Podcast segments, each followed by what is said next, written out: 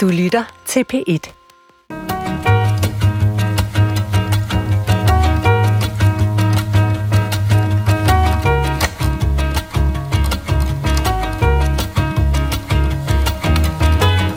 Stærke, når vi går og står sammen.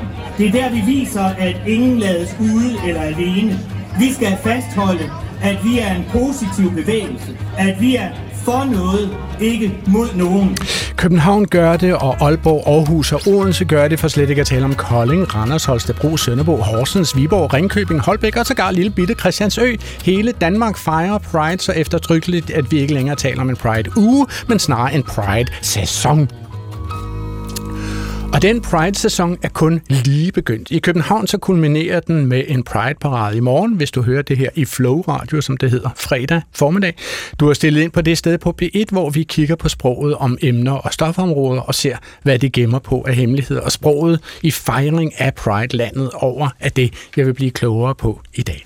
Og til det formål har jeg inviteret tre gæster, hvoraf den første er skuespiller og dragperformer med kunstnernavnet Didi Cancerella, som til daglig hedder Kim André. Velkommen til dig, Kim. Mange tak. Kim, vi forsøger i det her program at bruge så inkluderende et sprog som muligt, og det kunne jo for eksempel være, som mange i LGBT-miljøet gør, oplyse, hvilke personlige pronomener man foretrækker, at andre bruger med ens person. Hvilke er dine foretrukne personlige pronomener? Mine pronomener er han-ham, når jeg er Kim André, og når jeg er min drag-karakter, så er jeg hun-hende. Så hvis du kom i fuld drag, eller fuldt ornat, som man siger, så vil jeg omtale dig som hende. Ja, det synes jeg vil være passende i forhold til, at jeg ligesom iklæder mig en kvindelig figur. Ja. Okay. Vil der være andre betegnelser, som du vil bruge om dig selv for at forklare din identitet? Altså, vil du for eksempel bruge betegnelserne heteroseksuel, eller homoseksuel, eller bøsse, eller homo, eller queer? Altså, jeg føler ikke, at det er noget, der sådan er vigtigt, når jeg introducerer mig selv. Det er jo bare den seksualitet, jeg har, eller den person, jeg er. Så det er mere at lære dem at kende mennesket bag det hele. Okay. Min anden gæst er konsulent med speciale i antidiskrimination. Hun er mor til et regnbuebarn, og vedkommende har været med til at starte Normstormerne, som underviser på skoler og andre steder i hensynsfulde måder at formulere sig på. Og jeg kom til at sige hun, og det skulle jeg sådan set ikke have gjort, fordi jeg ville egentlig sige, at vedkommende har deltaget i Pride'en på den ene eller på den anden måde de sidste 30 år. Velkommen til dig, Anna Wandel-Petersen. Tak. Anna, lavede jeg en lapsus, da jeg sagde hun om dig? Nej, det gjorde du ikke. Det var fuldstændig rigtigt observeret. Ja, så... Mine pronomener er hun. Hun, hende og hendes. Yes. Okay. Altså, hvor almindeligt er det, Anna, at man i LGBT-miljøet altså ligesom på forhånd siger, og har det stående helt ude i, altså i udstillingsvinduet i butikken, sige, om mig skal man sige sådan og sådan? Det er meget almindeligt. Altså, det er en del af det, der indgår i sådan nogle introduktionsrunder, og i det at introducere sig til hinanden, findes det som praksis, at man inkluderer pronomener. Når det er sagt, skal man sige, at der er mange uformelle sammenhænge, hvor det ikke sker, men nu arbejder jeg i sådan en LGBT plus regi også til daglig, og altså... Det er en del af den måde, man introducerer sig til. Okay, så hvis der var en basisgruppe eller en arbejdsgruppe, hvor man lige sidder og præsenterer sig selv for hinanden, så kommer det med... Ja. At man siger sådan. Eller et fagligt møde for den sags skyld. Okay, ja. Godt. Min sidste gæst dukker med regelmæssige mellemrum op i programmet. Her vedkommende er med for at udrede de sproglige garnnøgler, som vi samtidig har forspundet os selv ind i. Den pågældende er ledende redaktør ved Det Danske Sprog- og Litteraturselskab også. Velkommen til dig, Lars Trap-Jensen. Mange tak. Og så skal jeg også spørge dig, hvilke personlige pronomener du ønsker dig omtalt med, Lars? Han og ham. Han og ham, og det er uanset, om du går i maratonløbetøj, eller hvad du ellers. Det er altid han og ham om Lars. Sådan er det. Godt. Og så lad os tage den her fra begyndelsen, Lars. Altså det her, jeg har omtalt det som et personligt pronomen. Hvad er et personligt pronomen, og hvad bruger vi det til i sproget? Det er jo en grammatisk kategori, en ordklasse, som alle de germanske sprog har. Og altså er et lille, let ord, som man kan bruge, når man har introduceret en person, så man ikke behøver at gentage et længere navn eller et substantiv. Og hvad betyder selve ordet pronomen? Ja, nomen er det latinske ord for navn, og pro betyder frem, for i stedet for, så det er et, altså en betegnelse, man kan bruge i stedet for den person eller lokalitet, hvad det måtte være, man taler om. Og mit navn er Adrian Hughes, mine pronomener er han, ham og hans, og jeg er en såkaldt cis-mand, som forelsker sig i andre mænd, altså noget, der er så 1980. Velkommen til Klog for Pride'ens sprog, forsøger jeg at sige. Jeg vil gerne lige høre en smule om jeres personlige erfaringer her. Altså Anna Wandel-Petersen, jeg nævnte jo i begyndelsen, at du har et barn sammen med din kvindelige partner, og du har jo givetvis fortalt din historie til mange, men du har jo ikke fortalt den til mig, ikke endnu i hvert fald. Altså, hvornår og hvordan fandt du ud af, at du er til kvinder?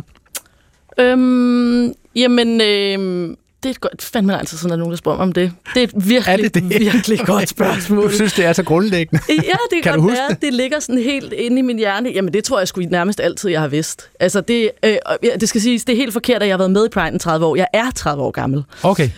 Og på grund af min, jeg tror, relativt unge alder, så var det vel sådan, og jeg er fra København, og mine forældre er akademikere, og min mor hører trille, og så videre. Ja, altså hvis du hører trille, så hører alting op. Jamen, så det er det, jeg mener. Så har man aldrig sprunget ud. Altså, så på den måde, så vil jeg sige, at det har været lidt en glidende overgang, men jeg fandt ud af, at jeg var til kvinder, da jeg kom i puberteten. Okay, så hvor længe har du været aktivist i LGBT-miljøet? Mange år. Altså, jeg startede i LGBT Plus Ungdom, dengang LBL Danmark, da jeg var 15. Okay, så det er 15 år. Så i 15 år, fair nok. Og hvorfor synes du, Anna, at det var vigtigt for dig at bruge dit overskud i det arbejde? Det tror jeg, der er forskellige grunde til. Der er selvfølgelig en personlig motivation, ikke? Jeg er interesseret i at skabe et federe liv for mig selv. Men deraf kom der også, tror jeg, en interesse for de normer, der ligesom afgrænser, hvem er der plads til i vores samfund, hvem er der ikke plads til i vores samfund, og måske også en sproglig interesse i, hvor langt kan sproget bringe os til at skabe plads og rum, og til at gøre det modsatte. Så jeg tror både sådan lidt nørdet interesse for normer, og de grænser, normer skaber for vores mulighed for at være selv, og så selvfølgelig en meget egoistisk interesse i at få et rigtig fedt liv med børn og lige rettighed og sådan noget, ikke? Okay.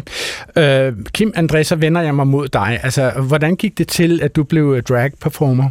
Jamen, det var på min afgangsforestilling på skuespillerskolen Ophelia tilbage i 2014, hvor at jeg fik tildelt den her rolle som en drag-performer, der hed Diva Divine. Og det gjorde jeg vildt godt og fik lidt blod på tanden, og så tog jeg egentlig til New York året efter og lavede noget research, kom tilbage, spurgte Tony Lilienberg, som står for Drag Night, som er i aften i øvrigt, om han ligesom havde en plads, og det havde han, og så... optrådte jeg, og har gjort det i 9 år nu. Drag Night, den kender jeg ikke. Hvad er det? Drag Night er Danmarks største drag-event den her ene gang om året, og jeg glæder mig sindssygt meget til at stå på scenen i aften. Er det en konkurrence? Nej, det er ikke en konkurrence. Det er et stort show fra kl. 19 til 23.45, hvor der er cirka 20 drag-performer og 30 dansere, der laver diverse shows, og sådan for alle publikummer på Rådhuspladsen. Det er lidt sent, jeg spørger, men er der monstro udsolgt, eller hvad? Det er et gratis event. Så, det er... så dem, der kan klemme sig ind, de er der? Ja, det er de i hvert fald. Hvor foregår det hen i verden? På Rådhuspladsen. På Rådhuspladsen? Okay, yes. Der er jo plads til mange, kan man så sige. Det er der i hvert fald. Og det er altså Københavns Rådhusplads, vi taler om. Men er det så blevet et fuldtidsarbejde for dig at være drag-performer? Ja, det er det. Derudover så er jeg også make-up-artist og sminker til forskellige polterabends og sådan, men jeg laver virkelig, virkelig meget drag, og har også en natklub på Nørrebro, hvor jeg laver drag-bookinger til de forskellige performere. Kim André, altså når man går til Pride, så får man jo indtryk af, at alle klapper, skal vi sige, begejstret, når der kommer sådan en stor flåde med væg-til-væg pailletter og bryster så store som dybvandsbomber forbi, ikke? Altså, hvordan bliver din drag-persona, Didi Cancerella, modtaget, når hun ikke står på en Pride-lastvogn? Det er meget blandet. Når jeg bevæger mig i det offentlige rum, så er der mange, der lige smiler og giver sådan anerkendende nik, men der er selvfølgelig også dem, der skæver til. Primært så er det jo mest på de sociale medier, at jeg oplever en masse had. Og det er jo knap så fedt fra den side af. Der er nogle af vores lyttere, som måske ved, at du var en af de dragartister, som fik en blandet modtagelse foran Frederiksberg Bibliotek, da du og den anden dragperformer, Diana Diamond, var hyret til at lave et oplæsningsarrangement for børn. Det skete her i marts i år. Der var en demonstration foran biblioteket, hvor det blandt andet lød sådan her. Dragshows er ikke egnet til børn. Det var helt ufatteligt. Det er helt ufatteligt, at jeg overhovedet skal bruge tid på at forklare det. Men det er det, vi kommer til. De politisk korrekte vil ikke stoppe, før alle grænser og al normalitet er udvisket. Og lala-lentificeringen, pornificeringen og seksualiseringen af vores kultur er total. Jeg kalder mig bare politisk ukorrekt. Jeg er hamrende politisk ukorrekt, og jeg er stolt af det. Kim André, altså, hvad tænker du om det generelle udsagn her, at dragshows er ikke egnede for børn? Dragshow er for alle. Det er tidsløst. Det har ikke nogen kreative hæmninger. Altså, man kan alt i drag. Selvfølgelig så er der nogle shows, som er designet til voksne, ligesom andre koncerter og sanger, der er, hvor de sanger så også er børnesanger. Men vi laver et decideret børneshow eller en oplæsning, hvor vi læser for eksempel op for Rune T. Kittis ægle samlinger og historier og sådan. Så der er ikke nogen begrænsninger for, hvad drag kan. Og drag er for alle, så længe det bliver designet til den rigtige person. Men jeg kunne godt tænke mig alligevel at stille jer begge to spørgsmålet. Altså, kan I på nogen måde sætte jer ind i, at der er nogen forældre, som ikke ønsker, at mænd i kvindeklæder underviser eller optræder for deres børn? Altså, jeg kan godt intellektuelt forstå det. Altså, hvad er det, der springer i øjnene? Man kan ikke lide, at mænd klæder sig ud som damer, fordi det bryder med en idé om, hvad maskulinitet er, og det byder folk imod. Og det er vel sådan med spørgsmål om køn og seksualitet, som alle mulige andre politiske spørgsmål, at folk har forskellige holdninger til det. Og jeg kan egentlig godt sætte mig ind i, hvad er det, der gør, at man har den holdning? Ligesom jeg kan sætte mig ind i andre holdninger, jeg ikke er inde i. Ja. Men når det er sagt, så synes jeg, at jeg er meget svært ved at finde argumenter for, hvorfor det skulle være skadeligt for børn. Og når jeg ikke kan det, så er det heller ikke min holdning, at det er det. Men jeg forstår det sådan set godt, fordi det er jo en meget sådan, man kan sige, fundamental norm om maskulinitet, og måske også om seksualitet, man bryder, når man laver drags i relation til børn. Og så er der den der overseksualisering, kan man sige, af LGBT plus personer i særdeleshed, mænd og drag queens, hvor at det de facto ligesom altid kommer til at handle om sex, selvom det er performance og sjov og kunst og så videre. Nu lader jeg jeres historie bag os, kortvarigt i hvert fald, og så går vi til nogle af de ord, som vi har foran os her i Pride-sæsonen. Altså selve ordet Pride. Lars, lad os begynde med det. Hvor kommer ordet Pride fra, Lars Trap-Jensen? Pride er et engelsk ord. Det kan de fleste høre, og ja, det er afledt af proud, som hører til. Altså, det er stolthed, fordi man er stolt. Det er et ord, der er beslægtet med ord som pryd på dansk, eller prud er et gammelt ord. Så et udpræget plusord. Og det var også det, vi hørte her i indledningen. Han siger, det er noget, vi skal være stolte af. Det er glade for, at vi ikke er nogen, der spiller et offerkort. Ja. Og hvad vil du som sprogkyndig sige, der ligger i at tage sådan et ord som pride til sig, Lars? Altså, der er dels den internationale dimension af det, ikke? At det her er et internationalt bevægelse, og derfor skal det være engelsk. Sådan er det i dag, hvis man skal signalere, at det er globalt, så bruger man engelsk. Og dernæst er det jo sikkert et bevidst valg, at det er det her med, at det er noget, man skal være glad af, det er glad for, det er noget, vi skal fejre, og det er noget, vi skal være sammen om, i stedet for, at det er en minoritet, der råber op og føler sig trådt på. Altså Kim André og Anna Wandel-Petersen her i Klog på Sprog, så vil I jo gerne komme ret tæt på, så tæt på som overhovedet muligt, hvad ord betyder. Og det handler jo i meget høj grad om, hvordan ordene opfattes. Altså hvad er jeres fornemmelser, når I hører ordet Pride? Lad mig starte med dig, Kim. Jamen altså, det kommer jo fra stolthed. Når jeg hører Pride, så ser jeg farver og glade dage, og en god tid, hvor man ligesom kan få lov til at udfolde sig selv og være den, man er. Samtidig så ser jeg også en masse modstand og en masse demonstrationer, at vi har sindssygt meget at kæmpe for stadigvæk den dag i dag. Så det er ligesom blevet en krumtop for der, hvor folk både kan være med, men også være imod det. Lige præcis. Okay. Anna Wandel-Petersen, nu diskuterede vi jo før, at du måske har været aktiv i Pride, eller gået med i Pride, fra du var cirka 15 år gammel, eller deromkring, altså cirka 15 år. Har Pride'en flyttet sig, synes du, i den tid, du har været med i den? Jeg har sådan set aldrig været aktiv i Pride. Altså, jeg har været aktiv i sådan en LGBT-politiske sammenhæng, men ikke i Pride'en specifikt, men jeg alligevel er gået med. Og Pride'en, tænker jeg, har helt sikkert rykket sig på den måde, den er blevet mere kommerciel, den er blevet større. Og hvad er forskellen på at være aktiv i Pride'en og bare gå med i Pride'en? Jeg tænker, at være aktiv i Pride'en er for eksempel en del af at organisere det, og være med til at planlægge det, og også beslutte sig for, jamen min tid vil jeg gerne bruge på, at Pride'en eksisterer, ligesom. Og der kan man sige, at inde i mit eget liv, der er det ikke sådan, at Pride'en ligger så højt på min vigtighedsliste, at jeg vil prioritere at betale, at arbejde gratis for den, for eksempel. Nej, okay. Nu taler vi jo om de ord, som dukker op i forbindelse med for eksempel Pride'en, og i lige begyndelsen af udsendelsen her, der kom jeg til i en bisætning og omtalte mig selv som cis-mand. Altså Lars, kan du forklare, hvis folk nu ikke ved det, hvad er en cis-mand? En cis-mand, det er sådan en, der identificerer sig med ens biologiske køn, mand eller kvinde. Nu siger du biologiske køn. Altså, ja. Jeg tror, at... Altså, hvad vil du sige, Anna Wandel-Petersen? Sige køn tildelt ved fødslen. Ja, så du siger ikke biologisk køn. Du siger ikke biologisk mand eller kvinde. Du siger... Helt vanemæssigt siger du, ja. Det køn, man er blevet tildelt ved fødslen. Ja. Og derfor er en cis-mand så... Vil du bruge andre ord end Lars? Jamen, jeg tror, jeg vil sige præcis det, Lars siger, ikke? Bortset fra det med det biologiske. Ja, ja. Ja, okay. Hvor længe har vi brugt udtrykket cis-mand, Lars? Ikke særlig længe. Det har vi på dansk i måske 15 år eller deromkring. Og jeg mener, det blev dannet tilbage i start 90'erne internationalt. Det er jo dannet helt bevidst som en modsætning til trans, fordi det latinske pronomen cis betyder på denne side, hvor trans betyder på den anden side. Hvis man har haft latin i skolen, kan man huske de her romerske provinser, Gallia, cisalpina og transalpina. Altså det vil det sige, kan man jo. Hvis man ser det fra Rom, så var det den del af Gallien, der lå på vores side, set fra Rom. Der var cisalpina, og dem, der lå over på den anden side, var trans.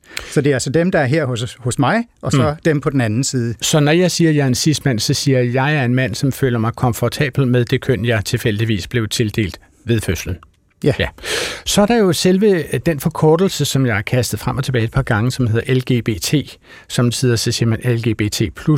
Altså foreningen, den tidligere landsforeningen for bøsser og lesbiske, som tidligere hed Forbundet 1948, det var meget gedulgt, så hed den Landsforeningen for bøsser og lesbiske et stykke tid, og så tog den navneforandring til LGBT Plus Danmark. Den forkortelse, Anna, den er jo ret kompliceret. Jeg tror stadigvæk, der er en del mennesker, som tænker, altså hvad står det for? Den er ikke mundret, nej. Nej, hvad står det for? Det består for lesbian, gay, bisexual and trans. Og plus indikerer så, inden for det spektrum kan der så finde en masse variationer af de forskellige kategorier, ikke? Okay. Og så hører jeg også nogen, som samtidig udvider det akronym, tror jeg det hedder. Så bliver det til LGBTQIA+. Ved du, hvad QIA står for? Queer, intersex og aseksuelle og asexual. Så der putter man lidt flere bogstaver på menuen. Præcis, det er virkelig ved at sige, at de er ikke kun så marginale, at de kan være inde i plusset, de må få deres eget bogstav. Okay. Ja. Altså, hvor mange i miljøet bruger den lange forkortelse, som jeg taler om her? Ved du det, Kim? Vil du finde på at bruge forkortelsen LGBTQIA? Ja, plus. Ja. Plus, okay. Ja. Okay. Jeg vil prøve på at bruge det hele. Ligger det naturligt i munden på dig? Ja, det synes jeg.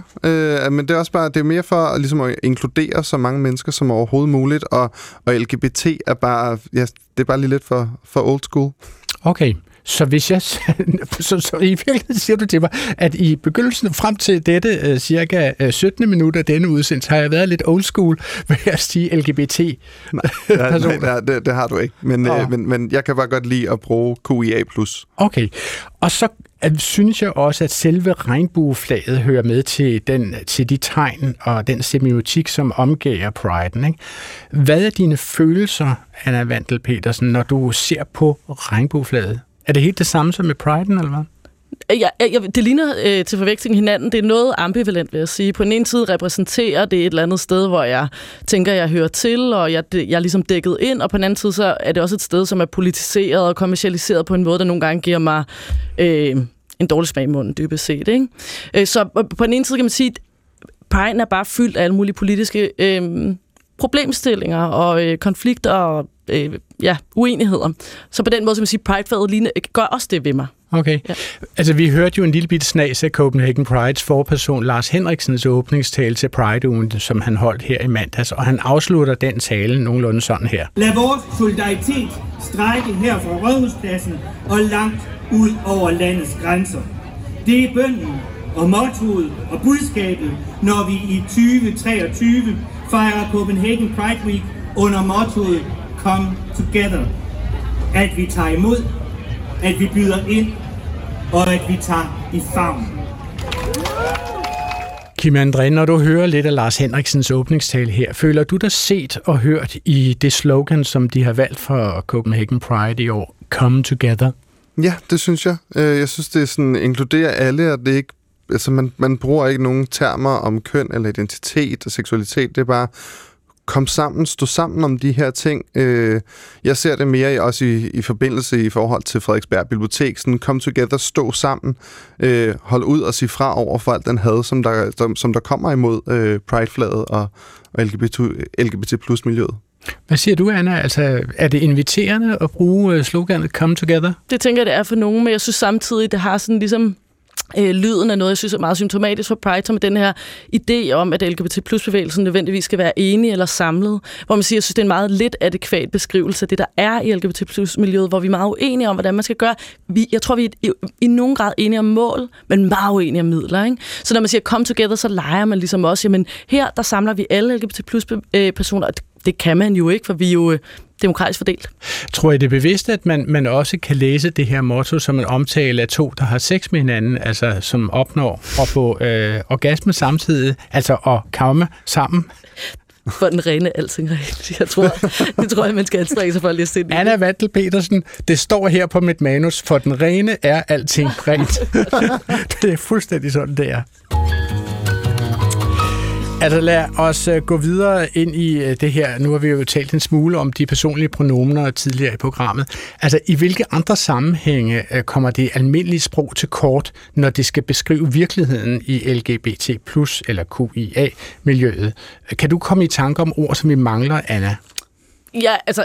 eller ordkonstellationer, altså forældreskab er et godt udgangspunkt, ikke? Der er mange, altså som en, jeg i sådan juridisk set hedder jeg medmor for min datter, som er meget, meget lille, så er helt ny. Det lyder nærmest falsk at sige, at jeg er mor til nogen, men medmor er en meget lidt rar, synes jeg, beskrivelse af mit forældreskab dybest set, og også synes jeg, det giver udtryk for, at der mangler noget i sproget. Vi har bare ligesom puttet et ekstra del på, for at få det til at passe. Men derudover så tænker jeg, at når det handler om køn, så det vi har af sprog til at beskrive det falder jo ligesom inden for kasserne af mænd og kvinder. Og det er meget lidt beskrivende for den, ligesom, det spektrum, der er køn, der findes i LGBT-bevægelser. Må jeg spørge, hvilke juridiske rettigheder giver det dig at have betegnelsen medmor? Det samme som min far. Okay. Ja. Så juridisk, så giver det mening, men du synes, at sprogligt set, synes du, det er off, eller hvad? Jeg er afgjort. Jeg tænker, det for mig ses så ligner det en mellemløsning mellem at have et ægte begreb for en mor, eller man kunne begge to hedde mor, det er jo også en mulighed. Jeg tænker, det er en lappeløsning på noget, man ikke rigtig kan få til at passe, fordi sprogligt så passer det, og juridisk passer det bedst, hvis det er en mand og en kvinde. Men vi har jo fået et ord for relativt nylig, som hedder en regnbuefamilie. Mm. Hvad synes du om det ord? Jamen, jeg er som sagt rimelig ambivalent med den regnbue. Altså, dybest set så tænker jeg, at der er et tvunget fællesskab i den, som jeg ikke nødvendigvis lige altid kan se mig selv i, eller om ikke andet ikke kan tvinge andre ind i. Nej. Så der er noget med den regnbue. Jeg ved ikke, jeg putter den ikke ind i min egen familie og mit eget hjem, men jeg holder an alligevel. Selvfølgelig, jeg får også kuldegysninger, når jeg går med i Pride og så videre. Ikke? Så du omtaler ikke dig selv som regnbuemor? Nej, det vil jeg ikke gøre. Det vil du ikke gøre? Nej. Nu ved jeg ikke, har du børn, Kim? Jeg har 2 biologiske døtre med et lesbisk par, men jeg er ikke far for barnet. De er fantastiske forældre, begge to. Så du er i grove træk donor af DNA? Ja, okay. Ja, kendt donor. Nå, ja. Findes der ord for det? Det er bare donor-Kim, eller jeg er bare Kim i børnenes optik. Ser du lejlighedsvis børnene til fødsel? Ja, det gør jeg. Ja, okay. Og hvordan omtaler de så dig? Det er bare Kim. Nå, okay, eller Didi. Kim eller Didi, men ja. De siger ikke far? Nej, det gør de ikke. Wow. Det er da ret spændende. Er det en bevidst beslutning? Det er en bevidst beslutning, ja. Hvorfor træffer I den? Det er fordi, at jeg har ikke behov for at have ordet far, og det er de 2 kvinder, som havde lyst til at have børn, og have de her drømmebørn, så derfor har jeg bare hjulpet dem til at opleve deres drøm om at blive forældre. Okay. Lars Trap-Jensen, jeg har lige slået op i den ordbog, som Det Danske Sprog- og Litteraturselskab udgiver. Den danske ordbog, som jeg har fundet på ordnet.dk. Ikke? Og der slog jeg begrebet heteronormativitet op. Og jeg læste mig til, at det defineres som en opfattelse af heteroseksualiteten og dennes normer vedrørende samliv, familie, kultur med videre, som det rigtige og normale. Nu kigger jeg dig dybt ind i øjnene, Lars. Er det gået op for dig, at du taler et sprog, som er heteronormativt? Altså, man skal jo altid skue ind af, og jeg er også, hvad skal man sige, belastet af det samfund, jeg er vokset op i, som er et andet end det, der er i dag. Så det her med at ændre sine normer, det er jo svært. Jeg prøver på det, men jeg falder da garanteret i fælder hen ad vejen. Det tror jeg, jeg gør. Hvad vil I andre sige var eksempler på typiske heteronormative formuleringer? Kan du komme i tanke om nogen, Anna? Masser. Men jeg tænker i udgangspunktet, det der med, om heteronormativitet er rigtig og normalt, det er vel også det, at man tænker, at det er default, det er det, der er som udgangspunktet. Du er hetero, indtil det modsatte er bevist. Ja. Og det er også sådan, du beskriver verden. Det er et meget godt eksempel. Altså, når du siger noget om et menneske eller et par, så siger du mand og dame og faren og moren, eller du siger... ham der, han var vist kvinde, da han blev født, eller man snakker om et ægteskab som noget, der findes mellem to personer af forskellige køn osv. Ja, så og nu spørgsmål fra lytterne. Tag den bare, Anna, hvis der lige var en sidste pointe. Jamen bare det, at man beskriver verden i virkeligheden som heteroseksuel, ikke også uden at tænke over det. Okay. Ja. Du lytter til Klog på Sprog i dag om det sprog, som bruges af og om LGBT. QIA-personer, plus og mine gæster er konsulent i antidiskrimination og LGBT plus aktivist Anna Wandel-Petersen og skuespiller og drag-performer Kim André, også kendt som Didi Cancerella, og er ledende redaktør for Det Danske Sprog- og Litteraturselskab Lars Trap-Jensen. Grete Egerup fra Tulstrup ved Hillerød har skrevet til os om det sprog, som bruges af og om LGBT QIA plus personer, og hun opfatter det som meget svært. Hun omtaler sig selv som helt almindelig heteroseksuel pensioneret livmorbærende folkeskolelærer, der ikke ønsker at tale nedgørende om nogen. Men jeg oplever, at jeg ikke må omtale en kønsskifteoperation, hvis en sådan har fundet sted. Jeg må heller ikke tale eller skrive lige ud om kvinder, hvis ikke jeg finder måder at inkludere transpersoner, som er kvinder, men som ikke er født med en livmor. Hvordan i alverden forestiller man sig, at vi alle får det her ind i systemet og får hele dette sprog ind på ryggraden, så lærere i seksualundervisning i skolen i fremtiden kan gøre det krænkelsesfrit. Og Grete Egerup ender med at omtale hele LGBT plus området som en forvirrende kønsjungle, faktisk jungle. Og det er jo sådan set, kan man sige, et spørgsmål til dig, Anna Wandel-Petersen. Du har jo været med til at stifte Normstormerne, som lige præcis har været ude på skoler og uddannelsesinstitutioner for at sprede oplysning om, hvordan man kan undervise og tale sammen uden at krænke andre. Har du et svar til Grete, altså hvad man kan gøre i den her sammenhæng? Nej, men det er måske vigtigt at sige, at jeg har været med enormt som 10 år, men det er nu ikke længere. Nej. Men så jeg kan tale på vegne af dem. Men to ting, jeg beder mærke i, det ene er det der med, at Grete siger, at hun ikke må. Og det synes jeg faktisk er ret interessant måde at beskrive den måde, man ligesom begrænser sproget på i LGBT plus-kredse, fordi for mig bekendt er der ikke nogen lov, der forhindrer hende i at gøre det. Med andre ord, så må hun jo gerne. Der er nogen, der har en holdning til, hun ikke bør, men det er jo en holdning, og den kan man diskutere, så hvis Grete nu er uenig i det, så tænker jeg, at det er det, man skal snakke om. Hvorfor er man enig i det? Hvorfor er man uenig i det? Og det vil egentlig også være min anbefaling til Grete, det er at finde ud af, synes hun selv, det er en god idé at bruge det her sprog? Hvis man synes det, så tror jeg, det bliver nemmere.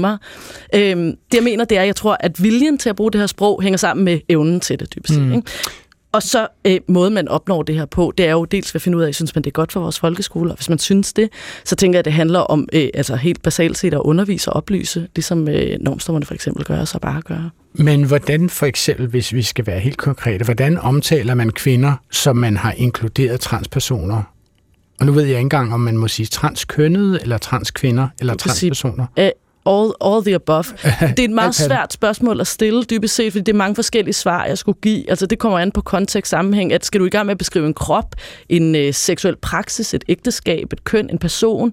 Og i virkeligheden, så tror jeg, at det er noget, der går igen. Jeg har lavet rigtig meget undervisning, der handler om sådan noget normkritik, køn og seksualitet og sådan noget. Noget, jeg meget, meget tit siger til dem, der har det spørgsmål, Grete har, det er svært at give konkrete handlingsanvisninger til sproglige ting, fordi sproget er jo fleksibelt og forandrer sig hele tiden. Men prøv der, hvor du vil omtale andre mennesker. Altså, når man går i gang med snakke med en transperson, hvis man kommer til at sige et forkert pronomen eller forskelligt køn, går verden meget sjældent i stykker. Det handler meget, meget tit om viljen til at prøve at forstå. Okay.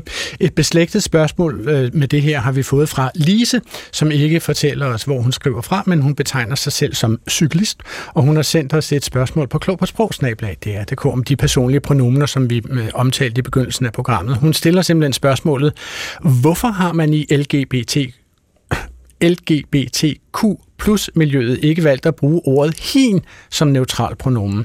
Det er et ord, vi allerede har i sproget. Hin eller denne person har gjort dit og dat. Hvis man valgte at bruge ordet hin, så kunne man omtale andre kønsneutralt uden lange omskrivninger, som for eksempel den pågældende eller vedkommende osv. Og så vil man også undgå forvirringen med flertalspronomenerne de og dem. Hin har også en mere personlig værdighed, som man ikke får, hvis man brugte det kønsneutrale den. Det skriver altså cyklisten Lise. I første omgang, så kan vi jo give den til dig, Lars. Altså, kunne det fungere sådan sprogligt set, grammatisk set, at bruge hin som et personligt pronomen? Ja, det kunne det sagtens. Altså, det er jo et kort ord, som er nemt at tage, og som hun skriver, så har vi det i forvejen. Så sprogligt set er der ikke noget i vejen for det. Hvad siger I andre? Vil man kunne bruge hin person for at omtale nogen? Ja, det tænker jeg godt, man kunne. Og der har jo også været, på tidspunktet var hen op at køre, høn op at køre, det er der også stadig for nogen. Men dem, der er så virkelig populært pronomen, fordi det er nemt at sige. Ja. Er der nogen, som bruger hen eller høn? Høn møder jeg stadig en gang, men det er meget lang tid siden, jeg mødte en dansker, som brugte han. Okay, så folk kan finde på i deres e-mail at have sådan en underskrift, hvor der står foretrukken personlig pronomen høn eller han. Ja, men det er meget sjældent, jeg ser det. Dem, deres er virkelig det personlige pronomen, jeg ser mest. Okay. Du kan sende dit spørgsmål til klogpaasprog@dr.dk. Og ønsker at høre sig selv omtalt som de eller dem er ikke det allersidste skrig i den her diskussion om personlige pronomener. Der findes også mennesker, som synes, at pronomenerne de og dem ligger på et binært spektrum, som forholder sig til køn. Og jeg har inviteret en med i programmet her på telefon, som ønsker sig selv omtalt ved det fornavn, som vedkommende har taget for nyligt, nemlig navnet Rum. Velkommen til Klog på Sprog, Rum. Tak skal du have. Fortæl mig en gang, lad os begynde med dit navn Rum. Det har du jo ikke fra fødslen af. Hvor kommer navnet Rum fra? Der er en lille smule tavshed. Rum ringer til os på vej hjem til Danmark, muligvis fra en togperron et eller andet sted i Europa. Jeg tror simpelthen, vi har mistet forbindelsen. Sidste gang, jeg talte med Rum, så var det på Rums iPhone, og jeg undrede mig meget over, at iPhone er blevet verdens allermest værdifulde selskab på at lave en telefon, som er helt regerderligt dårlig. Lars, du havde en pointe omkring det her med personlige pronomener. Ja, altså det er det her med, en ting er, hvad man kalder det, og man kan sige hen. Det kan fungere, hin kan fungere, den kan fungere, men en ting er at finde betegnelsen. Det, der er kunsten, det er jo i virkeligheden at få en enighed i sprogsamfundet om at bruge det. Okay. Nu har vi Rum igennem på telefonen fra perronen et eller andet sted i Europa igen. Hvor er du henne i Europa, Rum? Jeg er i København. Nå, i toget. Okay. I toget. Jeg er blevet forsinket. Nå, godt. Altså, selve dit navn Rum, hvor kommer det fra? Det kommer faktisk fra efter et års tid, hvor jeg var lidt utilfreds med mit navn. Jeg har nok været utilfreds med mit navn længere tid, men jeg har været aktivt søgende efter et navn i over et år. Og så var jeg ude at gå med en tur med en kammerat, og så snakkede jeg om mit værelse, som han beskrev som et rigtig dejligt rum. Og så gik det op for mig, at jeg synes, rum er et rigtig godt ord, fordi man kan bruge det til at beskrive både metafysiske rum, fysiske rum, relationelle rum. Man kan være rummelig, man kan rumstere, man kan være en rumkoger. Der er bare mange måder at bruge ordet på, og jeg synes bare, det er et ord, der ikke rigtig føler, jeg kan forbindes med hverken maskulin eller feminint, men som er meget sådan flydende og let kan tilpasses afhængig af kontekst. Ja. Rum, da jeg skulle beskrive, at vi skulle have dig igennem på en telefon, så talte jeg om dig over for vores sprogekspert Lars Trap-Jensen her, og så brugte jeg ordet vedkommende om dig. Ja. Hvordan har du det med, at jeg bruger ordet vedkommende eller pågældende? Helt fint. Okay. Så har du haft en periode, hvor du benyttede pronomenerne de og dem. Kan du forklare mig, hvorfor ønsker du ikke længere at bruge de pronomener? Så jeg har ikke noget imod de og dem. Det er et ganske udmærket pronomen, når folk bruger det om at blive ikke ked af det, eller føler kropsdysfori. Jeg tror, det handler om, at for mig er rum bare et rare pronomen, fordi det refererer tilbage til, hvem jeg er. Som akademisk person føler jeg ikke rigtigt, at jeg har et køn ud af det køn, jeg bliver pålagt af andre igennem relationelle processer. Hvorfor jeg synes, det giver bedst mening, at jeg bare vil referere til mig ved mit navn, fordi hvad skulle beskrive mig bedre end mit navn? Okay. Er der mange rum, som bruger deres navne som deres personlige pronomen? Jeg kender mange, der foretrækker, at man gør det, men ikke som bruger det udelukkende. Og så kender jeg en enkelt anden person i Danmark, der også udelukkende bruger sin navn som pronomen. Og hvordan går det så med det, Rum? Altså, har dine omgivelser, dine venner, dine bekendte og dit miljø, har de vendt sig til at omtale dig som Rum og ikke bruge andre mere almindelige pronomener? Ja, det vil jeg sige. For det meste så bliver jeg bare omtalt rum, og så en gang imellem er der nogen, der lige siger deres, eller de, eller dem om mig. Og så er det bare, hvad det er. Det er jo ikke en verdensundergang på nogen måde. Okay. Nu spørger jeg så, altså, hvem er dine omgivelser? Altså, hvordan vil du karakterisere de primære miljøer, som du begår dig i? Jeg har vel 2 primære miljøer. Jeg har min vennegruppe fra gymnasiet, som er en cis-hetero-drengegruppe med nogle få babyqueers. Du sagde jo ordet babyqueers. Hvad er det?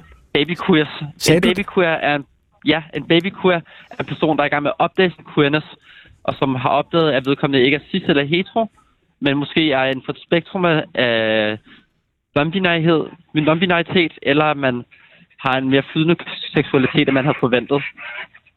Okay. Du sagde, at det var din ene omgangskreds, som man så må sige, dine gymnasievenner. Hvad er din anden? Det er det aktivistiske queer-miljø, centreret omkring Nørrebro. Okay. Nu er det jo sådan, Rum, at min mand og jeg kender jo tilfældigvis dine forældre, fordi min mand og dine forældre har på forskellige måder, forskellige steder været kolleger og den slags. Og derfor ved jeg jo, hvilket køn du blev tildelt ved fødslen. Jeg ved sådan set også det navn, du blev tildelt ved din dåb. Altså, hvordan vil du have det, hvis jeg omtalte dit tidligere køn og dit tidligere navn? Altså, det er jo ikke mit tidligere køn, fordi det er et køn, der pålagt mig, jeg ikke selv har valgt. Så at sige det, mit tidligere køn er misvisende min optik. Og mit tidligere navn er jo i og for sig rigtigt det navn, jeg er blevet pålagt af andre. Men det er jo ikke et navn, jeg selv har valgt, eller føler mig komfortabel i den alder, hvor jeg bliver opmærksom på mig selv og min tilstedeværelse. Så hvordan, altså vil du betegne det som manglende hensyn, hvis jeg brugte det navn, du blev tildelt ved fødslen? Ville det være hensynsløst af mig? Ja, eller disrespektfuldt i hvert fald. Altså, det er jo mærkeligt, at nogen ønsker at kalde sig noget, og så ikke blive kaldt for det, hvis det... Okay. Må jeg spørge dig, Rum, hvad kalder man i queer-miljøet det her med at kalde folk med det navn, som de har lagt bag sig, eller som de har valgt fra? Vi kalder det for deadnaming, og det kommer om, at det er et navn, der er dødt for personen, som de ikke føler relation til mere andet end den tidligere del af det liv, det har været, som har været ubehageligt. Okay. Og så her til sidst, Rum, skal jeg bare høre, er du kommet hjem fra ferie for at deltage i Pride'en i København i morgen? Jeg skal ikke deltage i den kommercielle Pride, men jeg skal deltage i Nørrebro Pride, som er en antikapitalistisk og LGBT-centrerende Pride. Hvad-centrerende? Det skal lige forklare. En hvad-centrerende Pride? LGBT, BIPOC, queer, trans, intersex, black, indigenous, person of color. Den kommer jeg til at lære, Rum, altså som byen omkring Fyn på et tidspunkt. Sig det lige igen langsomt. Queer, trans, intersex, black, indigenous, person of color. Godt. Det kommer jeg til at lære udenad, som ingredienserne i en Waldorf salad på et tidspunkt. Men altså, tusind tak til dig, Rum, og tak for at være med i Klog på Sprog i dag. Ja, selv tak. Og jeg fortsætter godt program til jer. Tak for det. Lars Trap-Jensen, altså, hvad siger du som sprogforsker til det fænomen, at der ligesom ligger et tabu foran os, det som Rum kaldte for deadnaming, altså det her, som man under ingen omstændigheder må nævne? Jamen, det viser jo, hvor svært det er, og især hvis man ikke har problematikken inde på livet. Kan du komme i tanke om andre sprogområder, hvor der på samme måde ligger sådan, lad os kalde den retoriske vejsidebomber og venter? Ja, altså der er jo altid nogle ord, som man skal vare sig for inden for politiske områder og personlige områder, ikke? Men det her, vil jeg sige, er et område for sig, og jeg tror, lytteren, du refererede til før, Grete der, repræsenterer jo meget godt flertalssamfundet, tror jeg, på den måde, at det er svært at følge med. På den måde, at hvis man føler, at man er et rummeligt og tolerant menneske, så kan det være svært lige pludselig at blive belært om, at nu er der altså nogle andre spilleregler, der gælder. Nu hørte vi jo Rum lige før tale om, at Rum ikke ønsker at deltage i det, som Rum omtalte som den kommercielle Pride. Altså, genkender I Pride'en under den betegnelse, den kommercielle Pride? Hvad siger du, Anna? Ja, afgjort. Det tænker jeg, at den er. Altså, en stor pengemaskine eller hvad? Det er den blandt andet. Den har også nogle andre ligesom, funktioner og ambitioner, men den er også en pengemaskine, og den er afhængig af altså, den relation, der er mellem Pride og virksomheden, en meget stor del af den måde, man ligesom organiserer den på. Kim André, opfatter du også Priden som kommerciel? Ja, altså det er den. Der er jo vildt mange firmaer, som lige pludselig gerne vil støtte op og vise regnbueflaget og ligesom komme ind i den her mangfoldighed og samtidig tjene nogle penge på den.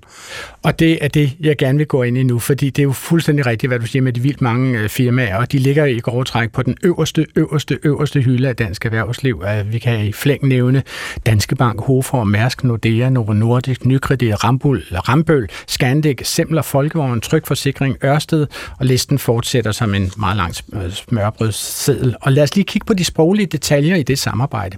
For eksempel, 7-Eleven skriver på store bannere på Copenhagen Prides festplads, "Wish you all a happy Pride." Hvordan vil du karakterisere det udsagn, Lars Trap-Jensen? Jo, det er da et optimistisk, inkluderende, og man hylder mangfoldigheden. Så, a good time was had by all. Altså, alle er glade. Yeah. Ja. Vil du også sige det, Anna? Du bliver bare så træt. Ja, det gør jeg på en måde, men jeg er også indifferent. Altså for mig at se, så vil det slogan jo ikke rigtig noget. Altså for mig at se, som hvis man har været meget sådan engageret i politiske forandringer, der gør med LGBT Plus-området, så er det jo ikke 7-Eleven, man sådan går og kigger efter, hvornår laver de deres nye regnbuekop, så kigger man efter, hvordan går det egentlig med inklusion af transpersoner på sundhedsområdet, og med lige rettigheder. På 7-Elevens kaffekopper står der jo, love is love. Har du det på samme måde med det, Anna? Altså jeg vil sige, jeg har det lige til kvalmegrænsen med den kop. Okay. Jeg tænkte faktisk forleden, da jeg godt kunne finde på lige at lade være med at drikke kaffe derfra en måneds tid. Det er samme årsag.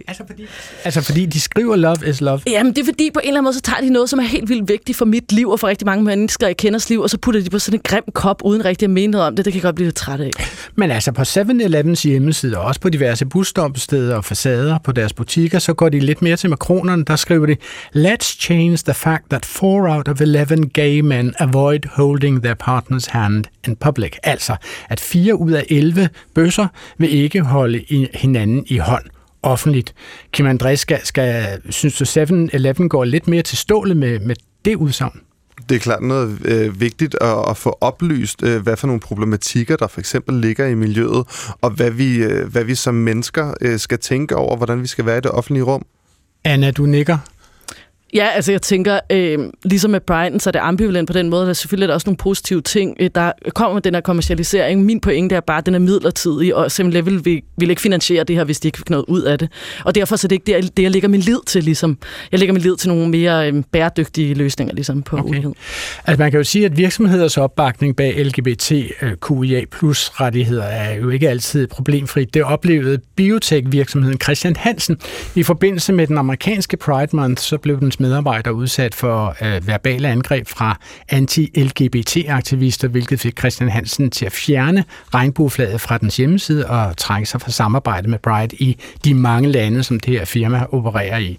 Den administrerende direktør Mauricio Graber, som jeg tror er sydamerikaner, forklarede valget til sine egne medarbejdere på følgende måde. In the role as CEO and as a corporate leadership team, som topchef og som ledelse er det vores ansvar at sikre, at Chr. Hansens aktiviteter med overordnede strategi og forretningsmål. Vi skal sikre os, at vores kunder og markedsandele er beskyttet. Det tvinger os indimellem til at træffe svære beslutninger som den her, på trods af den smerte, som det medfører. The pain it can cause. Altså i mange år så har det jo virket som om, at det var omkostningsfrit for virksomheder at støtte op om LGBT-rettigheder. Altså hvad har ændret sig her, tror du, Anna? Jamen, jeg tror bare, det er sådan med mange politiske idéer. Det kommer i konjunkturer, så er der meget modvind, og så er der meget medvind. Og sådan er det også med køns- og seksualitetsområdet. Og i mange år har der været meget medvind, og så har det kunne svare sig at finansiere for eksempel kæmpe kampagner under Pride-ugen. Og når der kommer meget modvind, så kan det ikke svare sig. Det er jo virksomheder, deres mål det er at tjene penge. Det er ikke, fordi jeg synes, det er bare helvedes til at antikapitalisme og sådan noget. Men man må være realistisk omkring, hvorfor de gør det. Og jeg synes, det her er jo et rigtig godt eksempel på, hvad der kan ske, når det ikke svarer sig længere.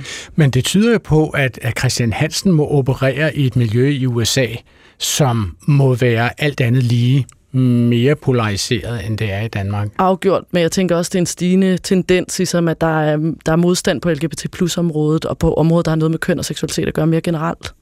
Men Kim André, du har jo været konfronteret med det her på Frederiksberg Bibliotek. Altså, hvad tror du, det er for nogle mennesker, som tropper op foran dig og protesterer over, at du og dine kollegaer har et drag-arrangement, hvor I læser op for børn? Hvad er det for nogle mennesker, tror du? Men det er jo nogle mennesker, som ikke er særlig oplyste i forhold til at vide, hvad vi i bund og grund laver. De seksualiserer os i forhold til, hvad de tror og forventer har mange fordomme imod os. Så altså, det er nogle mennesker, som bare er uoplyste og har ikke rigtig lyst til at kunne se, hvad vi egentlig laver. Hvad vil du have lyst til at sige til dem, hvis du kunne møde dem over en dialogkaffe, som Özlem Cekic arrangerede? Jamen altså, jeg har faktisk prøvet at være i dialog, og desværre så kommer der ikke rigtig noget ud af, fordi de er så fast besluttet på, at de har ret. Og det er virkelig, virkelig ærgerligt. Men hvis det er, jeg skulle sige noget, hvis det er, de lytter med nu, kom åbenhjertet og se et dragshow, før det er, at du egentlig danner dig en holdning til, hvad vi laver, og lad være med at proppe din seksualitet og din fordom over på os. Okay. Altså, hvis man går tilbage til de slogans, som de forskellige firmaer bruger, for eksempel ved Copenhagen Pride, ikke? Så kan man se, at medicinalfirmaet Lundbeck, de skriver på engelsk, at Lundbeck, we take pride in restoring brain health, so every person can be their finest. Oversat betyder det noget i retning af, her hos Lundbeck er vi stolte af at genskabe sunde hjerner, så alle kan få det bedste frem i sig selv. Hvad synes du om den, Lars Trap-Jensen? Jo, det er jo tilforladeligt. Men har det noget med Pride at gøre, havde jeg sagt? Altså, for de koblede sig godt nok ind på selve hovedbudskabet i Pride? Nej, det har ikke så meget med Pride'en at gøre. Det udsagn kan stå i de fleste sammenhæng, ved at gætte på. Okay, så du tror, de har copy-pastet deres slogan fra deres forskellige andre reklamer for hjernemedicin? Eller sådan noget? Det kunne det godt være. Ja. Altså, måske har vi et tilsvarende eksempel i Volvo, som også er en af sponsorerne på Copenhagen Pride. De knytter sig an til årets kerneslogan, Come Together, og de skriver Come Together Towards Zero Emissions. Any truck, all electric. Og det vil altså sige komme sammen om nul udslip af CO2. En hvilken som helst lastbil er totalt elektrisk, og det står så med regnbuefarver. Hvad synes du om det slogan, Anna Wandel-Petersen? Det tænker jeg er smart for deres salg og reklame. Men jeg kan ikke se det direkte relateret til Pride, men om ikke andet, så er det jo rimelig åbenlyst, hvad de laver. Altså, det kan jeg på en måde godt respektere. Ja, godt så. Altså, lad os vende tilbage til din farverige verden, Kim André. Altså, mange forbinder jo Pride'en med drag queens i glitrende og glamourøse outfits med konfettikanoner, som dækker folk til i stjerneglimmer, ikke? Og lad os lige kravle ind under din paryk, når du har den på som kvinde, som hun. Det har du jo ikke i dag. Lad os lige kravle ind under den og se på det sprog, som du og dine drag queens taler med hinanden. Lars Trap-Jensen, det her har du ikke haft mulighed for at forberede, fordi vi gør det som en quiz. Kim André har haft lektier for er blevet bedt om at tage en håndfuld udtryk med, hvis funktion og betydning vi andre skal gætte. Kim André, take it away. Jamen, vi starter med house down boots. House down boots. Ja, du lægger for, Lars Trap-Jensen. Værsgo og forklare det. Jeg skal gætte på, hvad det betyder. Ja. Altså, boots, der er jo støvler. Ja, house down. Så nogen, man kan have på indenfor, når man slapper af. House down boot. Er det de vildeste, mest fantastiske, højhælede glimmersko? Nej, dog ikke. House down boots er noget, som kommer fra ballroom-scenen, hvor man sådan, at folk de er fierce, og den performance, de laver, eller det look, der de er på, er helt fantastisk og amazing. Okay, og nu siger du så allerede fierce. Yeah. Du bruger ordet fierce. Fierce. Har du et bud på, hvad fierce betyder, Lars Trap-Jensen? Stærk. Det er bare et eller andet plusord, går jeg ud fra, ikke? Og house down, det er, at man lægger huset ned, når man har de her støvler på. Lige præcis. Okay, sådan. Okay, så det er udtryk for en meget overbevisende præstation. Ja, okay. Eller udseende, eller look. Ja, okay. Har du flere ord i den bøtte? Vi har feeling my oats. Man taler jo samtidig om, at man spreder sine avner, tror jeg hvis nok det hedder, eller sin sæd i virkeligheden. Så jeg vil sige, det har noget at gøre med ovarier, det her. Det er ligesom at have gang i hele reproduktionsapparatet og være klar til at give dem den fulde pakke. Dog ikke. Feeling my oats, men sådan, at man føler sig selv. Altså, sådan, jeg føler mig, jeg er lækker, jeg føler mig sexet, jeg føler mig fierce. My oats, altså det er en... Eller havre. Havre. Så det er en stærk, en voldsom og meget bekræftende selvfølelse. Ja. Wow, okay. Det var så Feeling My Oats. Ja, og så er der... Så er der Slay. Som lige skal have en lille hånd. Prøv lige at beskrive den håndbevægelse. Den så meget drag-agtig ud. Fingeren i luften, og så man sådan laver den ned i en lille spiral. Altså højre pegefinger op i luften, og så laver den simpelthen slangen. Yes. En lang... Slay. Ja, men den tager du bare, Lars. Pas, ja, det kan jeg ikke regne ud. Anna, jeg går ud fra, at det også er noget positivt. Anna, hvad tror du, slay betyder, hvis... Jamen, det betyder, at man har virkelig slagtet noget. Man har klaret det rigtig godt. Meget, du har nedlagt byttet. Ja, du har scoret. Nedlagt performancen, eller nedlagt dit udklædning. Ja. Så du er helt i mål med det, du ønskede at opnå med den performance? Ja. Okay. Men har du flere ord? Vi har... Yes, mama, work! Yes, mama work. Altså mama er vel en betegnelse for en anden drag performer. Mama? Ja, for det kommer egentlig også igen fra ballroom-scenen med mother, mama, som var den, der man ligesom så op til og havde de her forskellige børn i ballroom-miljøet og passet på dem, ikke? Ja, altså Kim, du har brugt udtrykket ballroom-scenen et par gange. Jeg er ikke helt sikker på, hvad er ballroom-scenen? Ballroom-scenen er et sted, hvor folk de kan mødes, og det kom langt tilbage i tiden i forhold til, at sorte mennesker, BIPOC in general, ikke havde nogen steder at være og komme. Så de havde ligesom det her rum, hvor de kunne skabe og være sig selv. Og så BIPOC people, indigenous, black indigenous people of color. Yes, sig det igen. Black indigenous people of color. Det var dem. Ja. Og de syntes ikke, at de havde nogen steder at komme. Og de havde jo ikke nogen steder at komme, fordi der var så meget racisme dengang. Ja. Og det er der jo stadigvæk den dag i dag. Men så havde de ligesom de her konkurrencer, hvor de så kunne gå catwalk og konkurrere og så videre. Så det er der, at mange af de ord, vi egentlig bruger i nutiden, kommer helt tilbage fra ballroom-scenen. Og Lars Trap-Jensen, lad mig så lige høre, altså hvor tror du, at disse udtryk, som vi nu hører fra drag-scenen, hvor ligger de på et eller andet spektrum? Altså hvis man siger, at man har... Er det et særskilt sprog, vil du sige? Ja, det er jo et fagsprog, ligesom hvis man er bådebygger eller blikkenslager, eller hvad det er, så har man også sit eget fag for ordforråd, ikke? Så det, og det er sådan nogle... Ja, det er måske lidt mere slangpræget, ikke? Ja, meget. Og hvordan adskiller fagsprog sig fra slang? Jamen, der er jo en særlig... Der er noget, der er slang inden for håndværkersprog. En ting er fagtermerne, at man ikke kender en bestemt høvl, men der er også en masse fagjargon inden for håndværkerfagene, og sådan opfatter jeg de her ord på tilsvarende måde. Hvis man er inden for dragfaget, så kan man også sådan nogle udtryk. Kim, så har jeg indtryk af, fordi jeg har jo ikke særlig meget kendskab til det her, andet end at jeg lejlighedsvis har set RuPaul's Drag Race på, jeg tror det er Netflix, altså, at der er en jargon, hvor man for sjov nedgør hinanden. Altså, man kan for eksempel... shade. Hvad siger du? Shade. To shade? Ja. Altså, det er et verbum? Shade. Ja, altså sådan at sende skygge over andre mennesker, hvis man kan sige det. Og det kan for eksempel være ved, at man siger, jeg bliver mindet om dig hver torsdag. Hvorfor? Jo, fordi om torsdag... Jeg bliver mindet om din mode hver torsdag, og din stil hver torsdag. Hvorfor torsdag? Jo, fordi om torsdagen, så tager jeg affaldet ud, ikke? Stiller affaldet frem. Det er så en shade, må jeg forstå, i anførselstegn. Det er det.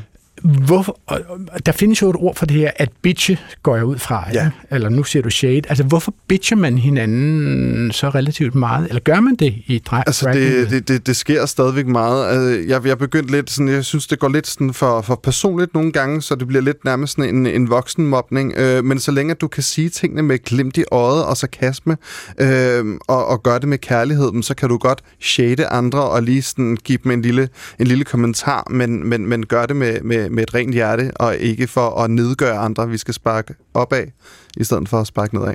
Okay. Og det sidste, jeg lige vil nå en super kort runde med jer om nu, det er, hvor skal I fejre Pride? Jeg ved godt, hvor du skal være i aften, Kim André. Ja. Du skal åbenbart være på Rådhuspladsen i det store dragshow. Yes. Hvad med i morgen, når der skal være parade? Går du med? I morgen der er jeg på parade sammen med Das Disco, den natklub, hvor jeg booker drags ind på.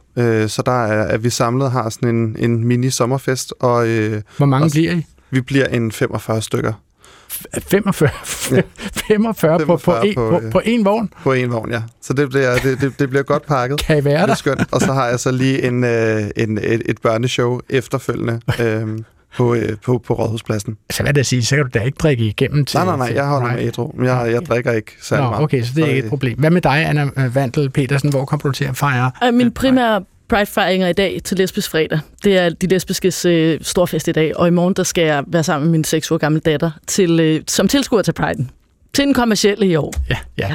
Så du gør afbid og siger, så fuck det, vi tager det bare med alligevel. Præcis. Ja. Og du skal selvfølgelig også stå og danse i bar og røv, går ud fra Lars Trap-Jensen til Priden i morgen. Der er konkurrerende. Der er også Louisiana Litteraturfestival, så det trækker det mig den anden vej, er jeg bange for. Okay. Som I måske kan høre, så er Priden begyndt at trække i os, og vores danseben er begyndt at vågne her under bordene.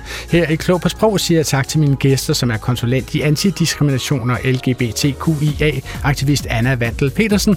Jeg siger også tak til skuespiller og dragperformer Kim André, also known as Didi Cancerella.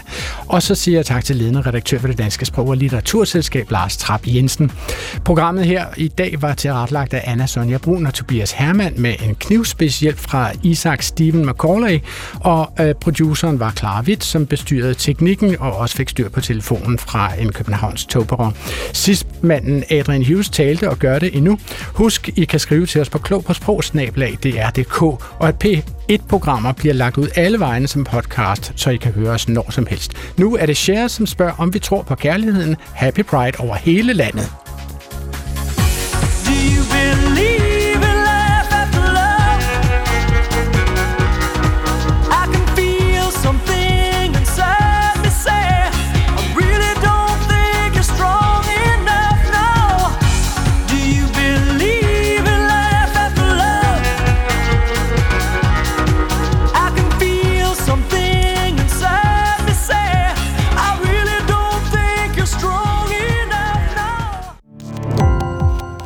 Gå på opdagelse i alle DR's podcast og radioprogrammer. I appen DR Lyd.